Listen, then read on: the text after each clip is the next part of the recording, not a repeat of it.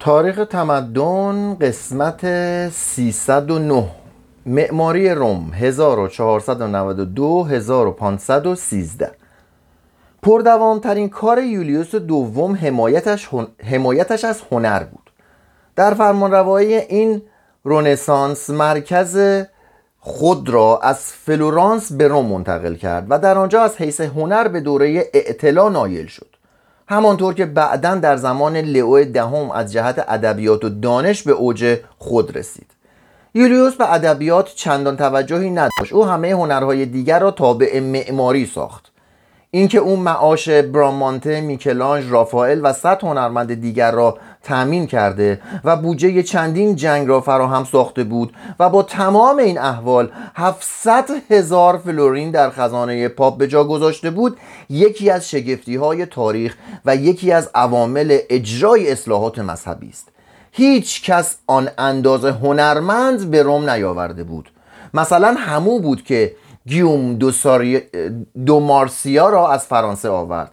این خاصیت تصورات وسیع او بود که کوشی تا هنر مسیحی و مشرکانه را سازش دهد. همان گونه که نیکولاوس پنجم در مورد ادبیات کرده بود. اشراف و کشیشان عالی مقام و بانکدارها و بازرگانان که حال در یک روم ثروتمند گرد آمده بودند از پاپ پیروی کردند و در رقابت با یکدیگر کاخهایی ساختند که دارای شکوه سلطنتی بودند. در زمان او کوچه های تنگ شهر قرون وسطایی روم به خیابان های عریض تبدیل شد. صدها کوچه جدید احداث گشت. روم قدیم بار دیگر از خرابه های خود برخاست و موتن قیصری دیگر شد. از معماران برجسته روم در زمان الکساندر ششم و یولیوس دوم دو تن برادر بودند و سومی برادر زاده آن دو بود. جولیانو دا سانگالو به عنوان مهندس نظامی در ارتش فلورانس کار خود را آغاز کرد. آنگاه به خدمت فرانته در ناپل درآمد و در نخستین روزهایی که جولیانو دلارووره به مقام کاردینانی رسید با او دوست شد. جولیانوی معمار برای جولیانوی کاردینال دیر گروتافراتا را به قلعه تبدیل کرد.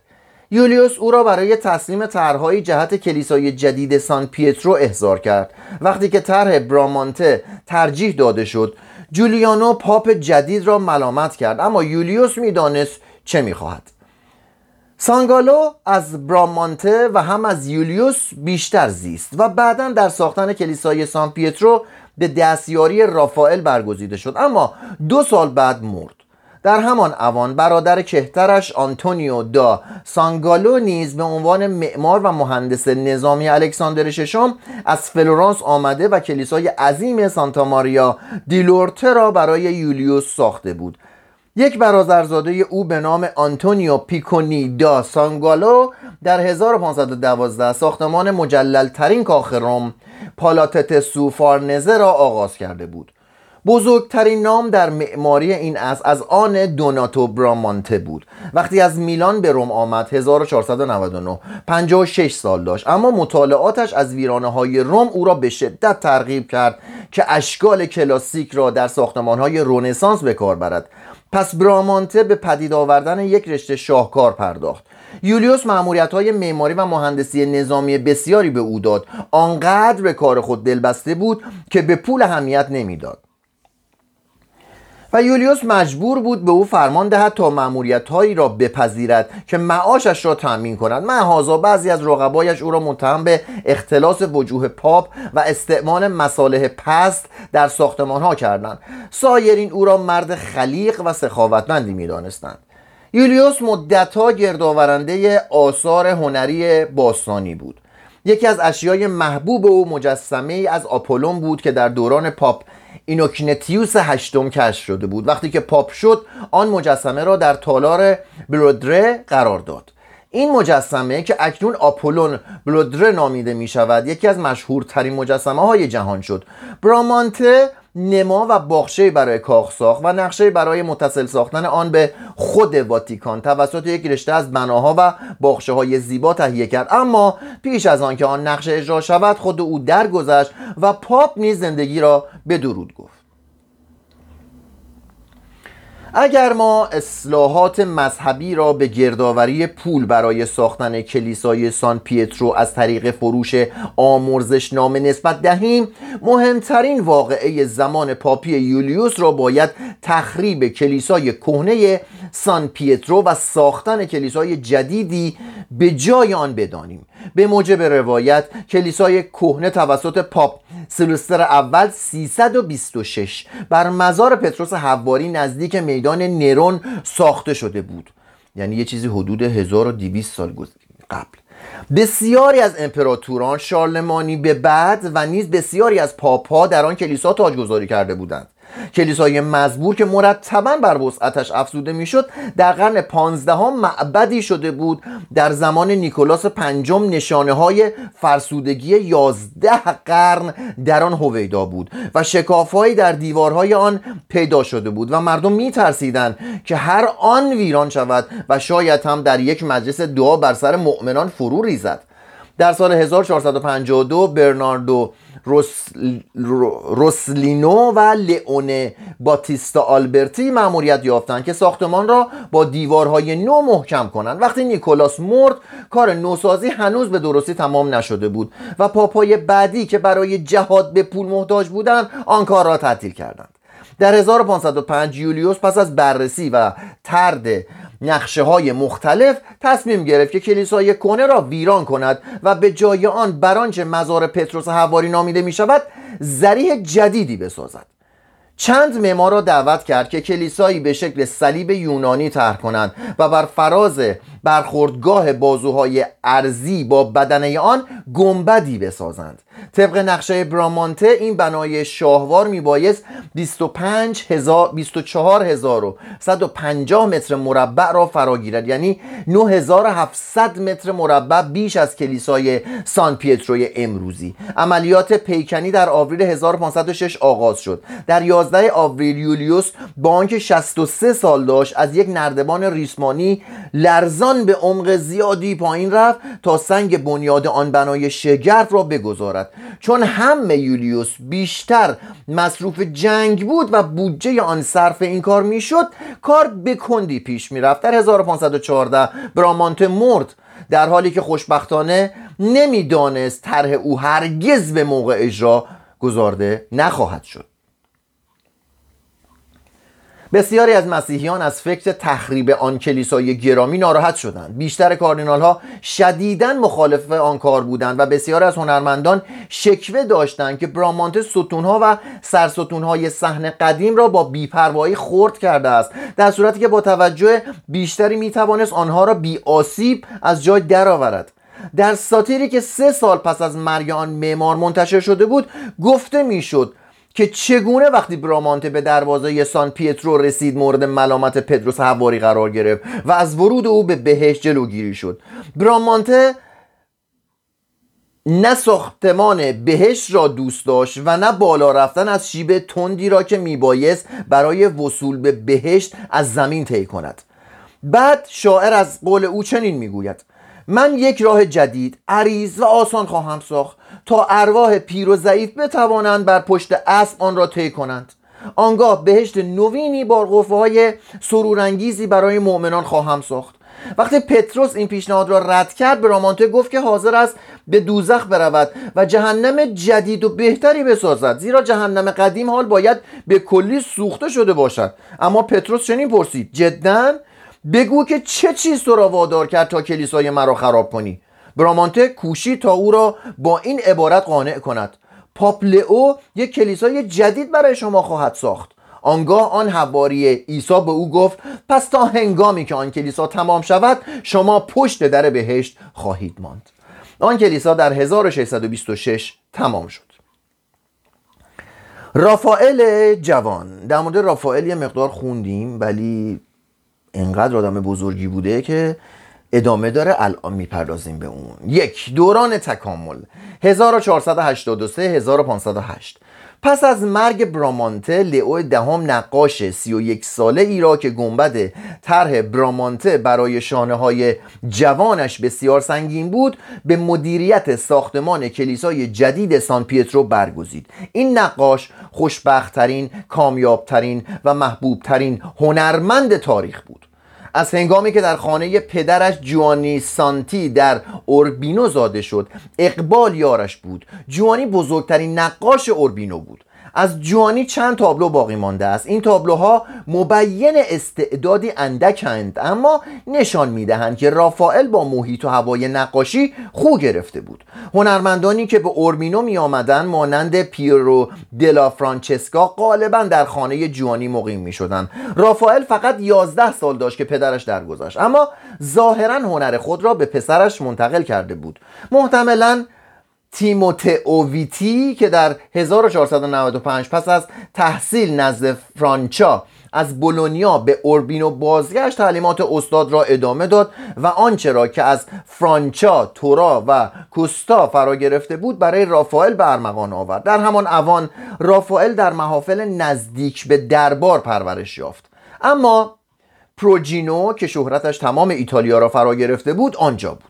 عموهای رافائل که سرپرستی او را به عهده داشتن احساس کردند که استعداد آشکار او شایسته پرورش به دست بهترین نقاشان ایتالیاست.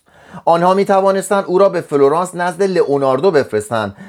تا از آن استاد هنرش را بیاموزد. اما خوی خاص آن فلورانسی بزرگ که او را در معاشقاتش کمی انحرافی می ساخت خاطر تمام عموهای خوب را مشوش می کرد پروجا به اوربینو نزدیکتر بود و پروجینو با تمام ریزکاری های فنی نقاشان فلورانسی در شرف بازگشت به پروجا بود. 1499 پس از آن جوان زیبا مدت سه سال برای پیترو وانوتچی کار کرد. در تزئین کامبیو به او یاری کرد. به راز کار او مسلط شد و دانست که تصویرهای مریم عذرا را چگونه با همان مهارت استاد خود نقاشی کند.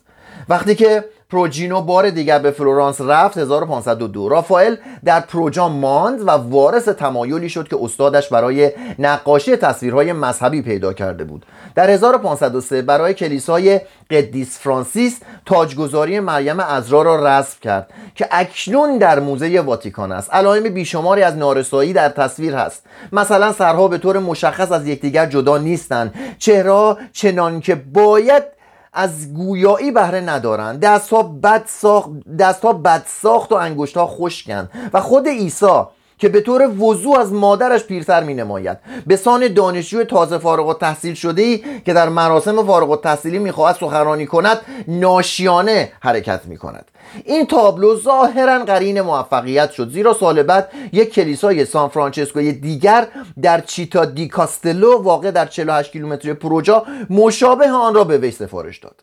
تقریبا در همان اوقات پینتو ریکیو که در پروجا با رافائل آشنا شده بود او را به عنوان دستیار خود به سینا دعوت کرد. در آنجا رافائل طرحها و نمونه از چند فرسکو درخشان تهیه کرد که مبنای کار پینتوریکیو را تشکیل دادند. پینتوریکیو در این فرسکوها که در کتابخانه کلیسای جامع نقاشی شدند آن قسمت از داستان زندگی آسیلیو ویو را که برازنده آن پاپ بود منعکس ساخت هنرمند جوان یک طرح یک طرح از روی آن تهیه کرد. گویا وی در این سپیکر برهنه دنیای دیگری یافته و اخلاقی را جسته بود که با آنچه در اوربینو و پروجا بر روح او منقش شده بود تفاوت داشت. دنیایی که در آن زن بیشتر به الهه زیبایی پرنشاد شبیه بود تا به مادر غمگین خداوند. دنیایی که در آن زیبایی همانقدر مشروع تلقی می‌شد که حد اعلای پاکی و معصومیت. جنبه مشرکانه رافائل که بعدا موجب نقاشی تصاویر برهنه در حمام یک کاردینال شد و باعث گردید که او در اتاقهای واتیکان واتیکان فیلسوفان یونانی را در کنار و باعث کردید که او در اتاقهای واتیکان فیلسوفان یونانی را در کنار قدیسان مسیحی قرار دهد در کارهای رافائل بیش از آن هر قهرمان دیگر رونسانس دین مسیح و آین باز زاده مشرکانه در آرامشی هماهنگ زیستند. رافائل کمی پیش یا پس از سفر خود به سینا به اوربینو بازگشت و اندک زمانی در آنجا ماند. در آن شهر دو تصویر برای گویدو بالدو رسم کرد که شاید نماینده قلبه دوکا بر سزار بورژیا بود. تا آنجا که ما می‌دانیم آن نقاش هرگز پیش از آن در نمودار ساختن عمل در تصویر چنان توفیقی نیافته بود. با این کار رافائل می‌رفت تا موفقیتی را که شایسته بود به دست آورد. یه نکته را اضافه کنم که قبلا خوندیم که قابل توجهه که رافائل تا حدود پنجاه خیلی نقاش ای نبود ولی بعد از پنجاه به چنان اعجوبه تبدیل شد که در زمانش نقاشان خیلی خیلی برجسته بودند همه را در مقام پشت سر خودش قرار داد. در این موقع فلورانس او را به سوی خود خواند. همان گونه که پروجینو و صد نقاش جوان دیگر را طلبیده بود. ظاهرا او احساس کرد که اگر یک چند در آن مراکز انگیزنده رقابت و انتقاد زندگی نکند آخرین تحولات خطوط و ترکیب و رنگامیزی و فرسکو سازی را فرا نگیرد و به پیشرفت‌های حاصل در کار رنگ لعابی و رنگ روغنی آشنا نشود هرگز چیزی بیش از یک نقاش محلی نخواهد بود. استعدادش محدود خواهد ماند و شهرتش از زادگاهش فراتر نخواهد رفت. لاجرم در اواخر 1504 به طرف فلورانس عزیمت کرد. در آنجا با فروتنی معمول خود زیست. مجسمه های باستانی و قطعاتی از ابنیه کهن را که در آن شهر گردآوری شده بود بررسی کرد. از آثار چون نسخه برداری نمود و با دقت بر الگوهایی که لئوناردو و میکلانج برای نقاشی در تالار شورا در پالاتتسو و کیو ساخته بودند نگریست. شاید با لئوناردو ملاقات کرد و مسلما تا مدتی تحت نفوذ او قرار گرفت. چگونه لئوناردو در رسم خطوطی به آن رشاقت و چهرههایی به آن لطافت کامیاب شده و چنان تهرنگ های ظریفی را پرداخته بود؟ در تک چهره ای که از مادالنا دونی تالار پیتی. رافائل به وضوح از تصاویر مونالیزا تقلید کرده بود. با این تفاوت که فقط تبسم او را حذف کرده بود. زیرا بانو دونی ظاهرا متبسم نبود اما هیکل نیرومند یک بانوی فلورانسی دستهای نرم و گوشتالود و انگشتر پوش او را که از ثروت رفاه او حکایت می‌کرد و بافت و رنگ پارچه هایی را که به اندامش جلال میبخشیدند به خوبی رسم کرده بود. در همان اوان تصویر شوهر او آنجلو دونی را نیز نقاشی کرد. از لئوناردو به فرا بارتولومئو پرداخت. او را در حجرهش در صومعه سان مارکو ملاقات کرد. فرا بارتولومئو نیز به نوبه خود رافائل را در 1541 در روم ملاقات کرد و از ترقی سریع آن هنرمند در رسیدن به اوج شهرت در پای تخت مسیحیت در شگفت شد. رافائل تا حدی بدین سبب بزرگ شد که می توانست با معصومیت شکسپیر سرقت کند. یک روش را پس از یک شیوه دیگر بیازماید. از هر یک از آنها عنصر گرانبهای آن را بیرون کشد و محصول این خوش چینی ها را با حرارتی خلاق تبدیل به سبکی کند که بلا شبه متعلق به خود او بود. خورده خورده سنت غنی نقاشی ایتالیا را جذب کرد.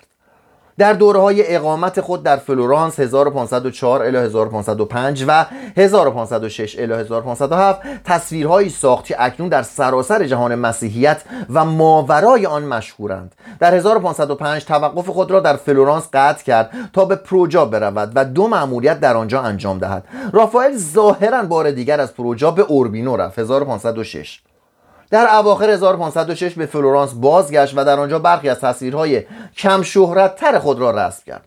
در 1508 رافائل در فلورانس دعوتی دریافت داشت که جریان زندگیش را عوض کرد.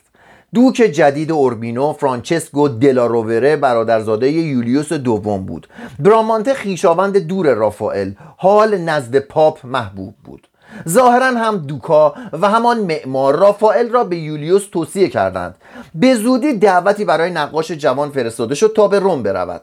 رافائل از رفتن به روم خوشنود بود زیرا در آن موقع روم مرکز پرتحرک جهان رنسانس بود نه فلورانس.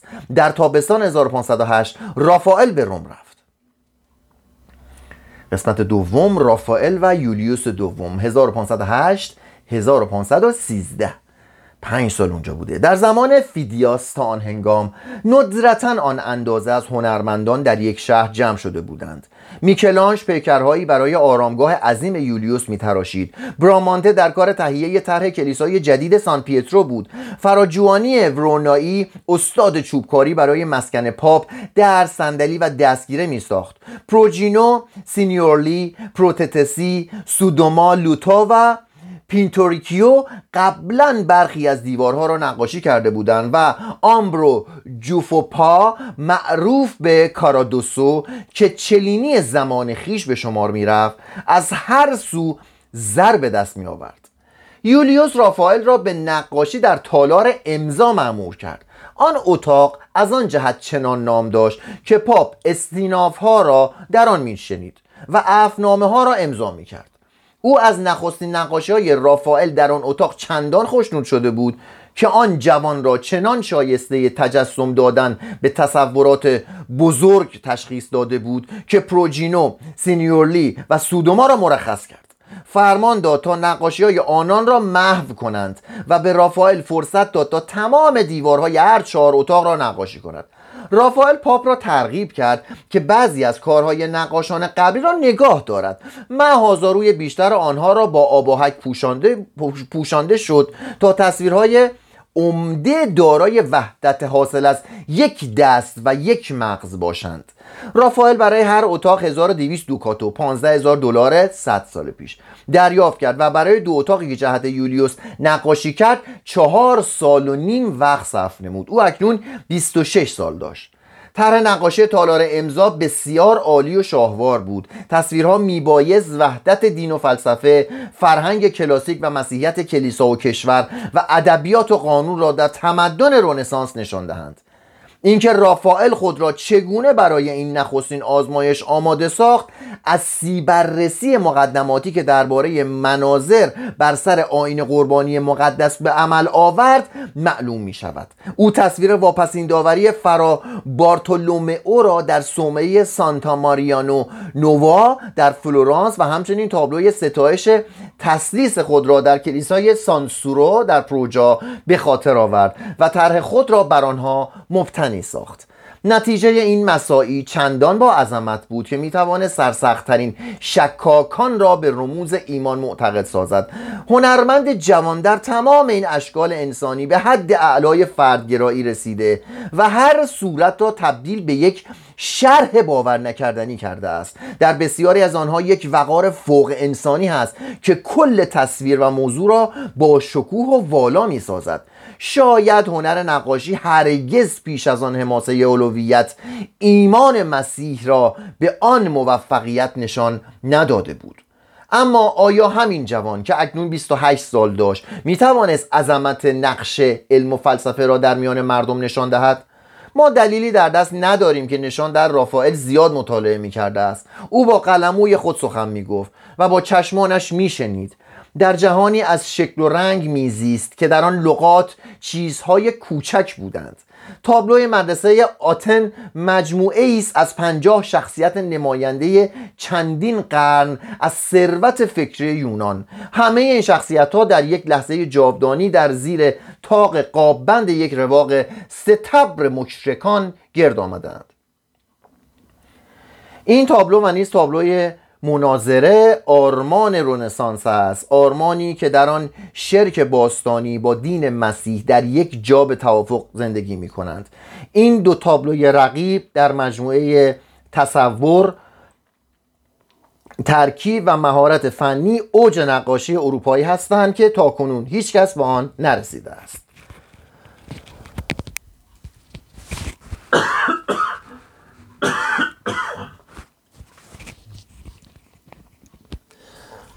عذرخواهی می‌کنم.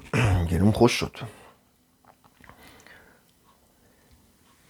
سومین دیوار آن اتاق از دو دیوار دیگر کوچکتر بود. به واسطه وجود پنجره های متعدد پیوستگی نداشت. از این رو تصویر یک موضوع واحد در آن ممکن نبود.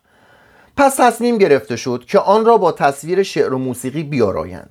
این انتخاب خوبی بود زیرا سنگینی فلسفه و الهیات را خونسا می کرد در آن اتاق تصمیمات غیرقابل استیناف درباره مرگ و زندگی اتخاذ می‌شد. بدین گونه آن نقاش جوان ابراز عقیده کرد که زندگی بدون موسیقی اشتباه است و پیش و خم و رویاهای شعر می تواند انسان را همان اندازه اعتلا بخشند که احتیاطهای فزون از حد خرد و جسارتهای الهیات. بر دیوار چهارم که آن نیز پیوستگی خود را به واسطه یک پنجره از دست داده بود رافائل منزلت قانون در تمدن را نمایان ساخت. در یک قاب مثالهای تدبیر نیرو و اعتدال را نقش کرد. در یک طرف پنجره قانون مدنی را در تصویر امپراتور یوستینیانوس در حال اشاعه مجموعه قوانین و در طرف دیگر قانون کلیسایی را در تصویر پاپ گرگوریوس نهم در حال نشر ملحقات قانون شریعت مجسم ساخت. اینجا برای تملق گویی به ارباب تندخوی خود یولیوس را مانند گرگوریوس تصویر کرد و تابلوی نیرومند دیگری به وجود آورد. رافائل قدرت خود را در آنجا به مصرف رساند و دیگر هرگز به آن درجه اعلا از هنر خیش نرسید. در 1511 وقتی که کار را در اتاق دیگر شروع کرد نیروی تصور پاپ و نقاش ظاهرا سست شده و حرارت خود را از دست داده بودند. از یولیوس چندان انتظار نمی رفت که تمام آپارتمان خود را به اتحاد بین فرهنگ باستانی و مسیحیت تخصیص دهد. حال طبیعی بود که او میباید چند دیوار را وقف صحنه های از داستان های دینی کند. این تابلو در منزلت در منزلت بر گرد مناظر و بگرد. این تابلو در منزلت به گرد مناظر و مدرسه آتن نمی‌رسد. مناظر عضو می‌خوام اشتباه خوندم این تابلو در منزلت به گرد مناظره و مدرسه آتن نمی‌رسد چون دو تا تابلو قبلی که توضیح داد یکیش اسمش مناظره بود یکیش هم مدرسه آتن. حالا داره این تابلو بعدی رو میگه میگه این تابلو به گرد اون دو تا قبلی نمی‌رسه.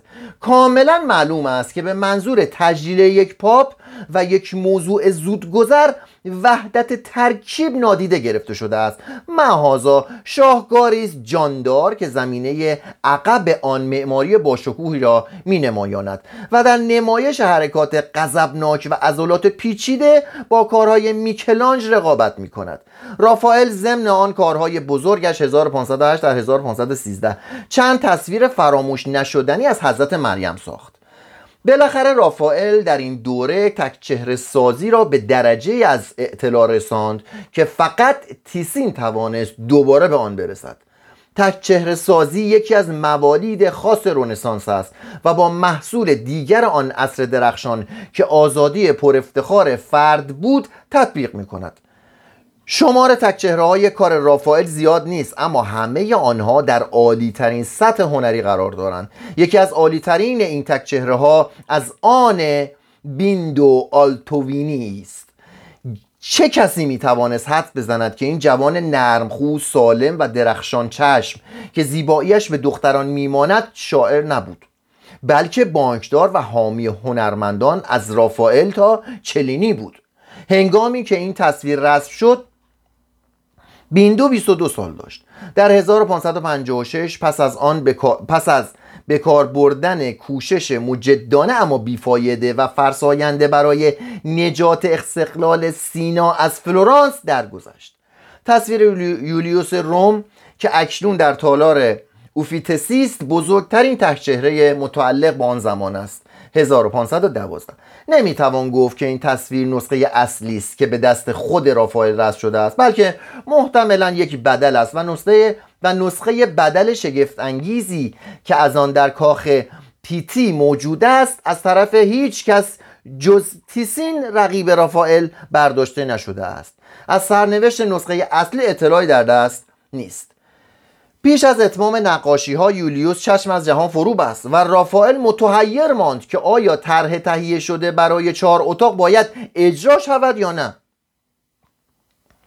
اما چگونه ممکن بود پاپی مانند لئویدهام که وجود خود را به یک اندازه وقف هنر و شعر و دین کرده بود در تعقیب نقشه سلف خود تردید کند؟